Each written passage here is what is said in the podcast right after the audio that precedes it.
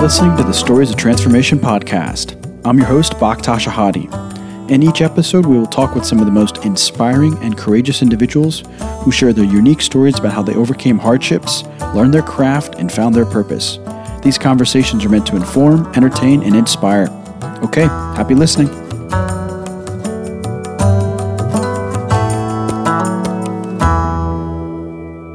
In this episode of Stories of Transformation, we'll be speaking with Lucas Joppa. Lucas is a deeply curious person, and that curiosity led him and his wife to serve in the Peace Corps in Malawi. This experience ignited his passion to try and answer the question how do we help people understand the natural world? Pursuing this question propelled him through his career where he's currently the Chief Environment Officer at Microsoft. This question is particularly important to reflect on in the context of the current COVID 19 pandemic, where many experts have said it's the consequence of human disruption of Earth's natural systems. Despite all the anguish related to human lives lost and the economic peril, there have been some benefits for the environment. For example, pollution levels in China to Italy dropped dramatically after people were forced to stay at home to halt the spread of the coronavirus, and the United States is no different. All you have to do is look up some satellite photos to see the before and after images. It's actually unbelievable. Lucas goes deep and shares lessons learned from his experience serving with his wife as Peace Corps volunteers in Malawi. This experience ended up being fundamentally transformational and paramount to his personal and professional success.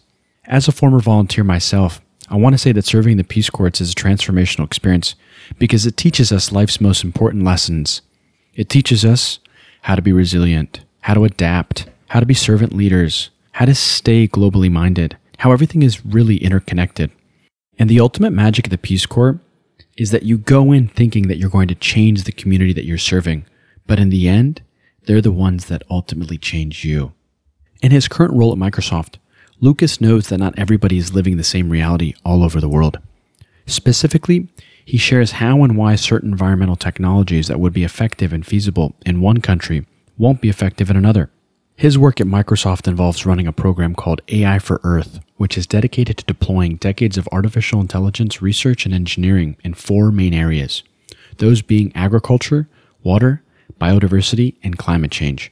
Lucas discusses how his work is to fundamentally change the way human society monitors, models, and manages Earth's natural systems. In this episode of Stories of Transformation, you'll learn what you can do to contribute to solving global issues we face today. So without further ado, I bring you Lucas Joppa. Lucas Joppa, welcome to the podcast. How are you today, sir? Very well. Thanks for having me. My pleasure. Lucas, I'd like to ask a question. How would you describe what you do in your own words, sir? Well, I'm the chief environmental officer at Microsoft, and that entails everything from looking after our core operational sustainability, ensuring that our products and facilities are sourced, manufactured, operated, and managed at end of life as sustainably as possible but also all of our work with customers and partners, our product innovation and deployment, really the end to end view of sustainability through the lens of one of the world's largest technology companies. Well, that's fascinating. And just to be clear, you're the first person to hold this position at Microsoft, correct? Yeah, I'm the first chief environmental officer for the company. Before that, I was the first chief environmental scientist for the company. But Microsoft's been focusing in different ways on environmental sustainability for well over a decade. I actually came into Microsoft through our Blue Sky research arm, Microsoft Research, where I was tasked with working at the intersection of environmental and computer science from a really academic perspective and there were also teams at that time already working on our product and facilities sustainability teams, et cetera. So we've been thinking about this really holistically, but my position is the first to really bring that all together in a cross company function. It's a lot of responsibility, yeah? Gosh. So, what I'd love to kind of talk to you about, Lucas, is how you got to where you are right now. Because, you know, getting to the top of Microsoft in terms of being responsible for essentially this element of, of Microsoft doesn't happen overnight. So, your trajectory started in the Peace Corps, is that correct? Yeah, I would say my, my trajectory started a little bit before the Peace Corps and it included okay. getting into the Peace Corps, you know? Let's talk about it. Let's talk about it. So, how did you start this whole process? I mean, for me, this all really goes back to middle school, which is when I first met my wife. We've been together uh, since high school, and as we were getting towards the end of university, we were. I remember walking down the street in Madison, Wisconsin. We both went to University of Wisconsin Madison, and we were talking about what we should do when when we got done with our degrees. And my wife said, well, I've always really wanted to go into the Peace Corps. And I thought, wow, that's, you know, it's pretty rare that you've been with somebody for, you know, 10 years and you learn something fundamentally new about them. And so I thought, oh, well, let's do that. And so I just remember walking down the street and her saying that and me saying, that sounds cool. Let's do it. And, uh, Obviously, for those of you listeners who have been through the Peace Corps, you know it's a little bit more difficult than just saying, let's join the Peace Corps and, and shipping off the next day. Um, so, uh, but when you're young and, and naive, um, you think anything's possible. So, yeah, we managed to get through a pretty rigorous process and, um, and headed off to Malawi as um, I was an environmental volunteer and she was a healthcare educator. Oh, that's fascinating. So you're essentially you're married to your is it safe to say your middle school sweetheart? Is that right? Uh, I would say that she would probably say high school sweetheart. It might depend on when each of us started uh, started obsessing about the other. You know. So you were there from 2004 until 2006. Is that right? Yeah. Although we we actually ended up getting um, medically separated towards the end of our second year for some of my wife's uh, health issues that she picked up while we were there. So, um, so we didn't make it across the uh, finish line. We we almost came skidding across the finish line, but but not quite. Yeah, we'll get there. That's really interesting. Now, at the time in which you signed up for the Peace Corps, you weren't able to choose the country in which you were going to serve. And what's curious now is now when people sign up for the Peace Corps, they're essentially allowed to choose the country in which they want to serve. Did you know that? I did not know that. That's fascinating you just gave them a region, right? You just gave, you just told your recruiter, hey, I'm interested in Sub Sahara. Hey, I'm interested in the Far East. I'm interested in the Pacific Islands. And they just kind of placed you there. And then before actually, you knew it, you show up and. Yeah. Actually, well, I don't know if my memory is accurate or not. What my wife and I remember is we were able to specify a region we did not want to go to and a sector we did not want to go in. And I remember for no reason other than we were two naive kids from northern Wisconsin who'd never left the country. I kind of asked my wife where we didn't want to go, and she was like, I don't know, let's not go to Southeastern Africa. And we were like, well, we're not really into HIV AIDS education. I don't know anything about it. She doesn't know anything about it. You know, I was a wildlife ecology major. She was a, a speech language pathology uh, major. So we said, we don't want to do those two things. And the Peace Corps came back and said, great, we've heard you. Uh, we've placed you in Malawi in uh, HIV AIDS education. and, um, and I remember going and speaking to a bunch of our, we had a lot of older friends. M- many of my friends were kind of PhD students when I was an undergrad or, or law students. And the advice was very much just do what they say, go there, figure it out, be open to new experiences, and you can always work with the Peace Corps to change. Again, I don't know if that's still true, but we, we took that advice. We went to the place that we told them we didn't want to work in. We went into the sector we told them we didn't want to work in. And we had an incredible experience. Southeastern Africa has just been like, a motivational place, an inspirational place for me since the first time I, I got off that plane in Lilongwe. And my wife stayed in, in healthcare and I switched over to, to wildlife and forestry and everything worked out extremely well. Now, when you first got your invitation letter that you were going to serve in Malawi, what had you known about Malawi? Did you have to look it up on a map? I mean, kind of talk to us about what that process was like when you first got your invitation letter. Oh, yeah. The first thing that happened is we opened it, we read it. And the second thing that happened is we opened a map and we started looking at it. I didn't even know there was a country called Malawi. And what's really interesting about Malawi is that it's one of the first Peace Corps countries. In op- I mean, I think Peace Corps started operating in Malawi in the 1960s. Is that correct? Uh, yeah, and it's uh, you know extremely heavily uh, memorialized and, and romanticized in some ways through the writings of of Paul Theroux, right? Oh yeah. Um, oh yeah. And so I like to consider myself well read, but uh, I had not I had not read Paul Theroux. I like to consider myself um, a bit of a observer of uh, geopolitical boundaries, and I didn't know that Malawi existed. So yeah, it was definitely an interesting experience. But I do remember looking at that map and just thinking, "Wow, that looks like an interesting place." Right? Mm-hmm. Because its shape and its position is almost like its geometry reflects its geopolitics, right? Oh, that's curious. Un- unpack that thought, please. you know, you could just see kind of like there's this like almost piece of land that got carved out as there's these massive chunks of land, whether it's Zambia or Mozambique or Tanzania, you know, and you're like, well, what's this little thing doing sandwiched between all of these massive countries? And, mm-hmm. you know, you start reading about it and, you know, you start reading about negotiations and, and, you know, myth or not, you know, the first battle that was never fought, but was first surrendered on Lake Malawi. And just seeing that significant influence, you know, it's this country with this really strong influence from, from many different countries around the world. And it's just kind of this tiny little strip of land.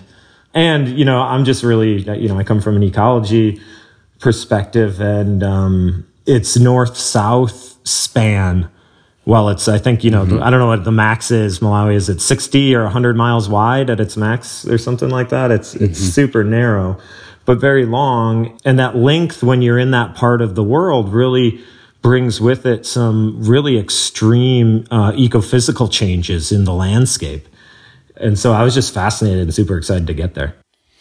That's really interesting. So when you got there, there's always this element of, culture shock when when people go from one place to another, from one country to another, right? So as you dig into your memory, can you kind of share maybe what your biggest experience was as it pertained to culture shock? Like what was something completely different that you experienced there that you just had no idea that this was going to happen. It doesn't map to American culture, American values. Um, can you think of something? Share that with us. I guess nothing really shocked me. I, I, I live kind of in a, in a, bemused state about about life. I think so. Um, I'm, I'm oh, okay. very rarely kind of shocked or surprised. That doesn't mean that I knew it going into it. I'm just not surprised that such a thing might be possible. I think one of the things that we struggled with you know, I'll I'll say just one thing practically that taught us a lot, and then one thing more culturally that was that was difficult. And I know many Peace Corps volunteers deal with these things in different ways. The the practical struggle was, you know, we went for our training and our language training in the south of Malawi where they spoke Chichewa, and we were going to be placed in the north where they spoke Chitumbuka. And so we had this mm-hmm. really weird you know, we spoke English, which our host family didn't. We were being taught this language, which our host family didn't speak. and so we, we really had kind of like a disjointed first month or two in, in country. But then the thing that I would say that we struggled with the most, and this was whether you're a, you know, a single female, a single male, or a married couple, you, you sometimes have unique experiences um, that intersect with culture and geography through those three different kind of categories of, of volunteer. And for us mm-hmm. as a married couple in that part of the world, just the strong male, female, husband, wife expectations in society were were difficult um, because my wife it, it was used to being seen as a strong, independent woman. And, you know, as somebody who cares about equal responsibilities in life, you know, for me, it's not crazy to go and help my wife carry water, for instance. Mm-hmm. Um, yeah. For me, it's not crazy that somebody could come to the door um, to speak to my wife about something and actually be able to speak to her, not through me to her. Right. Oh, how curious. And wow. those were all really eye opening experiences. You know, you're brought up that there is the way, which is the way you're brought up. You go as a Peace Corps volunteer in, in many ways to help and in other ways to help model different cultures and different ways, uh, potentially more equitable ways of being. And seeing how hard it is to go and, and change hearts and minds in those categories, those deep social, cultural attitudes and belief structures, the difficulty of that was a hu- huge learning experience for me.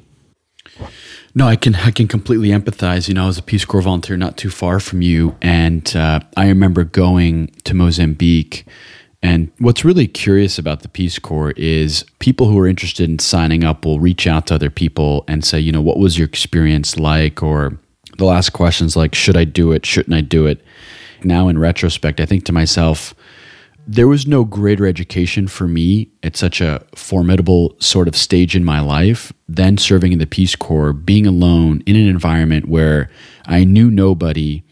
I knew nothing about the place in which I was essentially going to live for the next two years. And in many ways, just being completely vulnerable to that time and space because I was so green.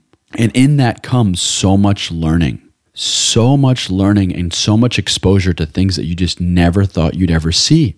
And I think you're sharing this idea that the way we do it isn't actually how people do it too, right? That's oh, for sure. And I mean, you know, I still speak about the Peace Corps as the single most transformative thing I've ever done in my life. Uh, it was the most transformative thing for me as an individual for me as a husband, for our marriage. I think, you know, the Peace Corps is very much a make it or break it sort of experience, both for individuals and for marriages.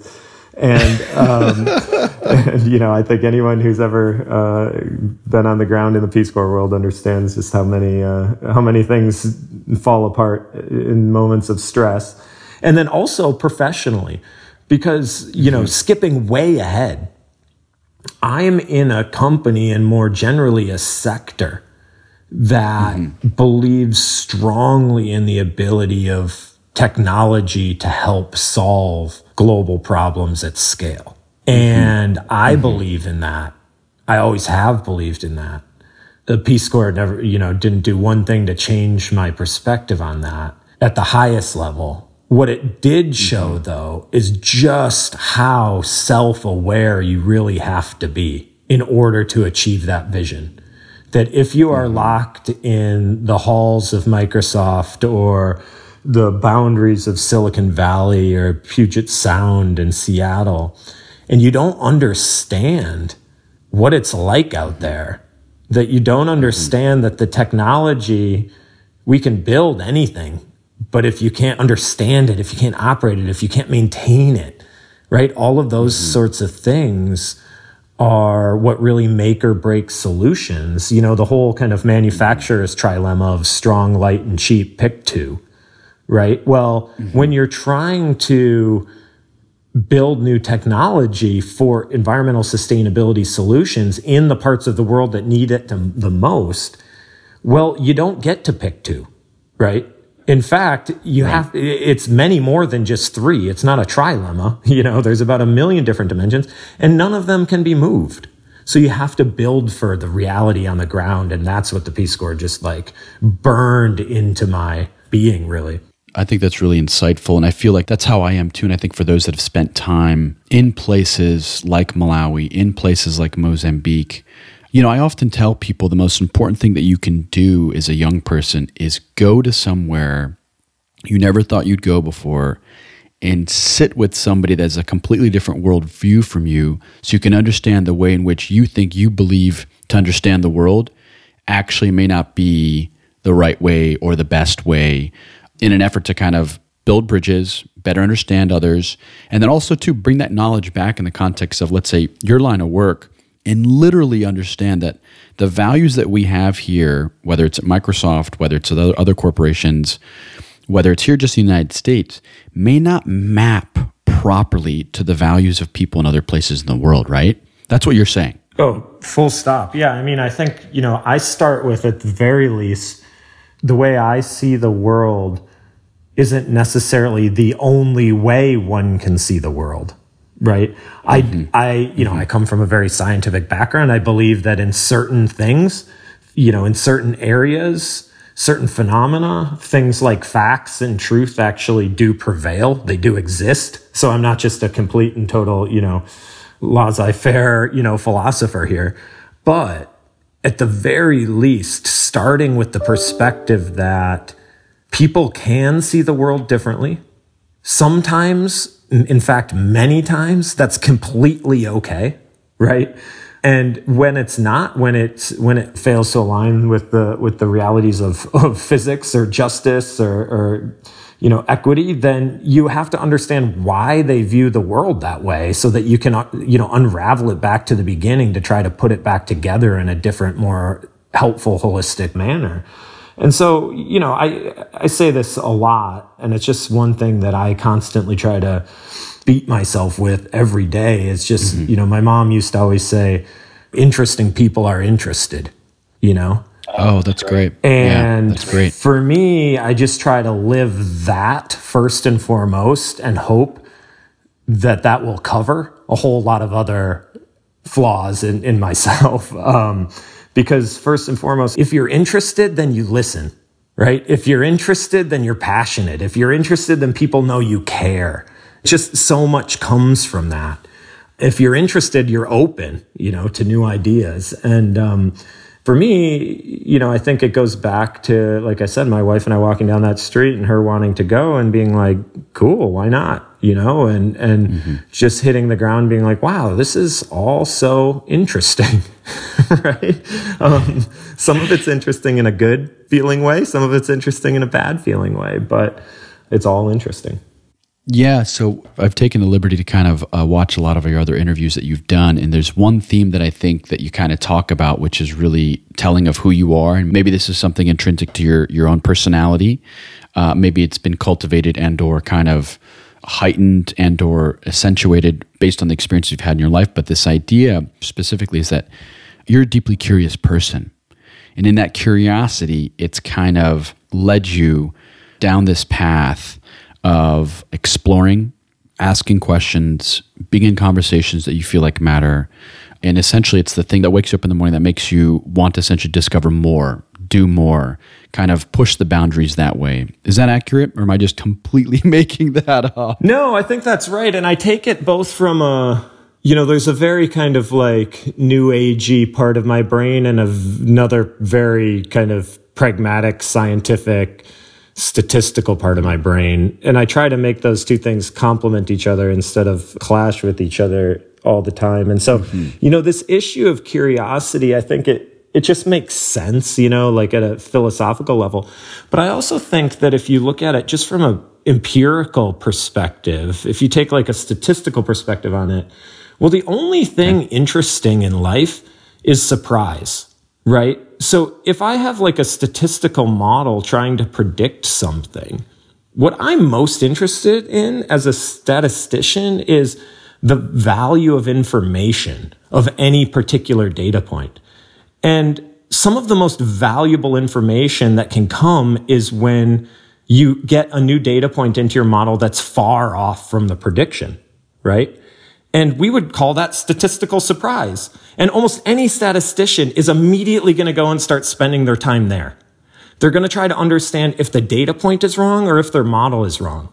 And that, that surprise drives their curiosity, right? And I think mm-hmm. people that spend a lot of time with me realize that I'm a very opinionated person. I love to speak the most and have the most opinions about the things I know the least about. But you know you're on a good track with me in a meeting when I'm quiet and then ultimately I say, huh, that's interesting. That does not conform with my worldview which means that we're going to have a really interesting conversation that's going to result in either me being convinced you're wrong or you changing my worldview. And by the way, I am completely open to either of those options.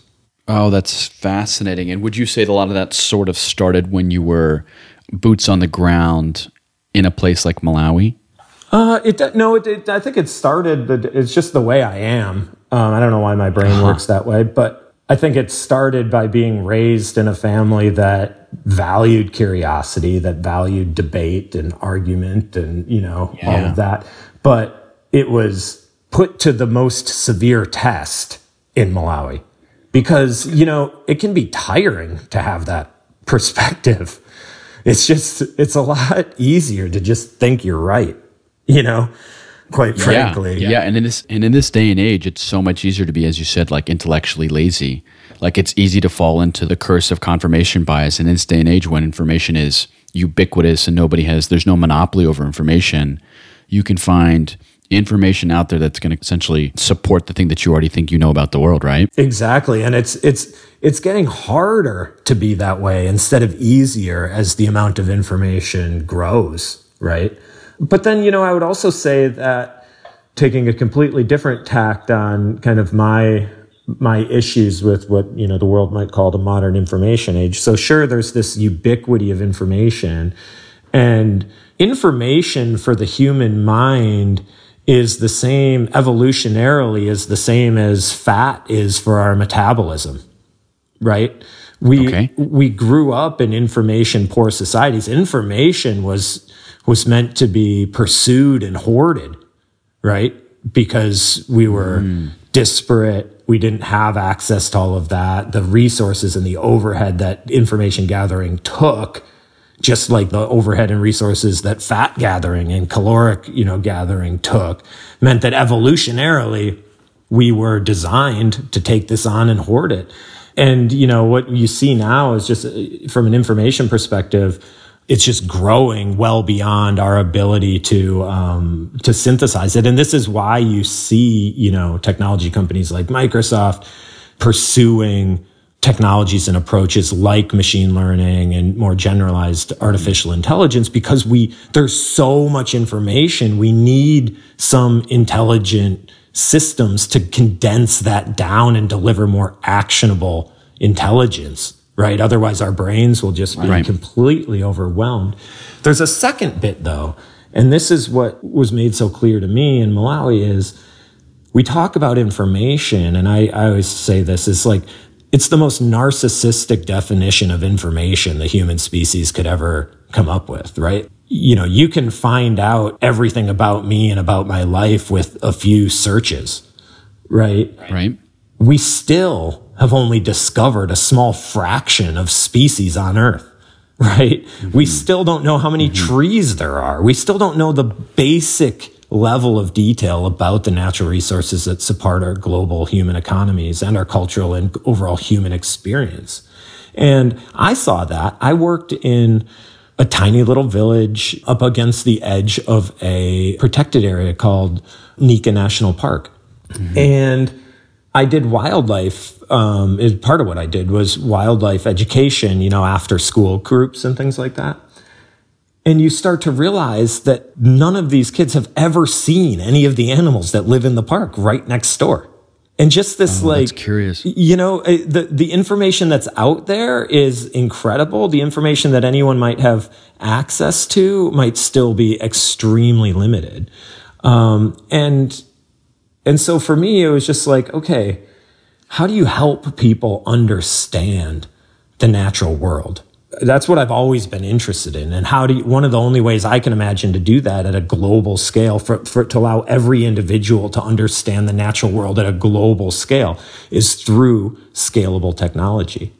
But then, you know, from a reality check perspective, working with an after school group outside of, you know, a tiny little dirt schoolhouse in Malawi, five kilometers away from one of the world's most incredible places, you know, the highest orchid endemism in the world, some of the highest leopard density in the world, these high forest mountain elephant populations, you know, just like incredible things. And they don't even know it exists, much less have seen it that's kind of the reality check of, okay, like I'm super interested in this utopian global vision, but there's a lot to get from there down to where I am sitting on this, you know, on this rock talking to a bunch of kids with no shoes. So and eh, that's so curious. Now, how is it now given the given this trajectory you've kind of made and you're sitting at this desk now as chief environmental officer here at, at Microsoft, how is it now that you're essentially bridging what you've done and what you're responsible for like can you kind of tell us what exactly your responsibility is at microsoft? Help us understand what's going on there. Yeah sure. So i do a lot of what many people would think of as kind of traditional you know corporate sustainability. I look i ensure that the company's looking after the you know physical impact and footprint of our facilities and our energy use and and all of that you know, and I look after how our customers are are using our technologies to help them be better. But I mm-hmm. also do things like run a program called AI for Earth, which is okay. specifically dedicated towards deploying Microsoft's over 35 years of research and engineering in the field of artificial intelligence in the four areas of agriculture, water, biodiversity, and, and climate change.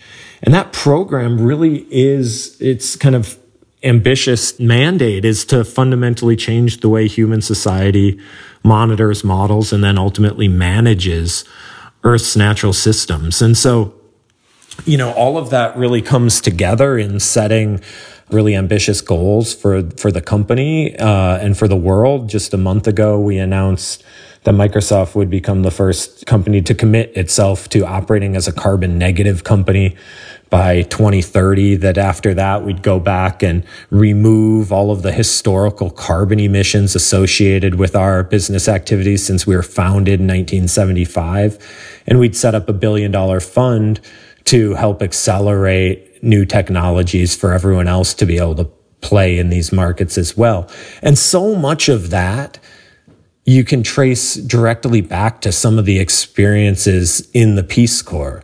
Why did we commit to not just operating as a carbon negative company going forward, but to also go back and clean up the work of our past. Well, it's because if you are self aware enough and have traveled enough around the world, you realize the head start that so many countries and companies have gotten. And it's right. not an equal playing field right now history and politics and everything else play into this. And so the Malawis of the world and the Boleros and, and the Rumphis of the, you know, the world, the villages that I kind of lived around, like they don't have the means to do what needs to get done right now. They're trying to survive. And so right. the com- companies like Microsoft need to go well above and beyond what we as a global society need to do. Why did we set up a billion dollar fund? It's because for the same thing, we need to invest to allow others that have fewer resources to do the same thing. And that's incumbent upon us to do. And that's a spirit that's instilled, you know, across the board in a Peace Corps experience. I think it's almost impossible to come out of a Peace Corps service without believing those things. I think that's really inspiring, that message you just shared with us. So, uh, Lucas, I want to be respectful of your time because I know you're busy saving the world, sir. And um, what I'd love to kind of do is just wrap this up by asking a few rapid fire questions, right? So, kind of share with us the first thing that comes to your mind when I ask the following questions. Does that work for you? Sure. I should warn you that um, rapid fire questions are my weakness. you're going to be surprised, right? You're going to be surprised. That's what we're looking for. That's right. Okay, here we go. Um, what would you tell your 20 year old self? Slow down. Uh-huh. Uh-huh. Uh, if you had one superpower, what would it be? Oh, man. If I had one superpower, well, this is a combination of superpowers, but I'm obsessed with being able to see the world through the dimensions that other organisms do. I'd love to be able to see like a cat and smell like a dog and all of the incredible things that all of other life can do. I'd love to have all of those senses and capabilities at my disposal. What a great answer. Gosh. And um, lastly, what's your message for the world? My message for the world is the same message I give myself, which is when you're thinking about solving problems, it's really easy to go and ask what the experts say the solution is and then beat yourself up because you're not an expert in that or you're not working in that area. What the world really needs is every single person through self reflection to understand what it is that they're uniquely gifted at and what they're uniquely passionate about and to look at all of the problems they're interested in solving through the lens of their gifts, of their passion. And it might be true that their skill set is not the most important skill set that the world needs brought, but it's the most important skill set that that individual or that organization can bring. And that's the fundamental worldview, the fundamental solution mindset shift that I think we as a global society need to go through if we're going to harness the incredible creativity that the human species brings and the diversity that the human species brings to the magnitude of the challenges that we face. Oh, that's that was wonderful. That was really insightful. I appreciate that insight there, Lucas. So, Lucas, I just want to say um, I want to thank you for the work that you do, the problems you're trying to solve for the generations to come, and uh, I want to thank you for taking the time out to speak to me today. Really appreciate this conversation, man. Thank you. Thanks for having me, and and may the Peace Corps continue forever. All right, sir. Thank you so much. thank, thank you. you so much. Bye.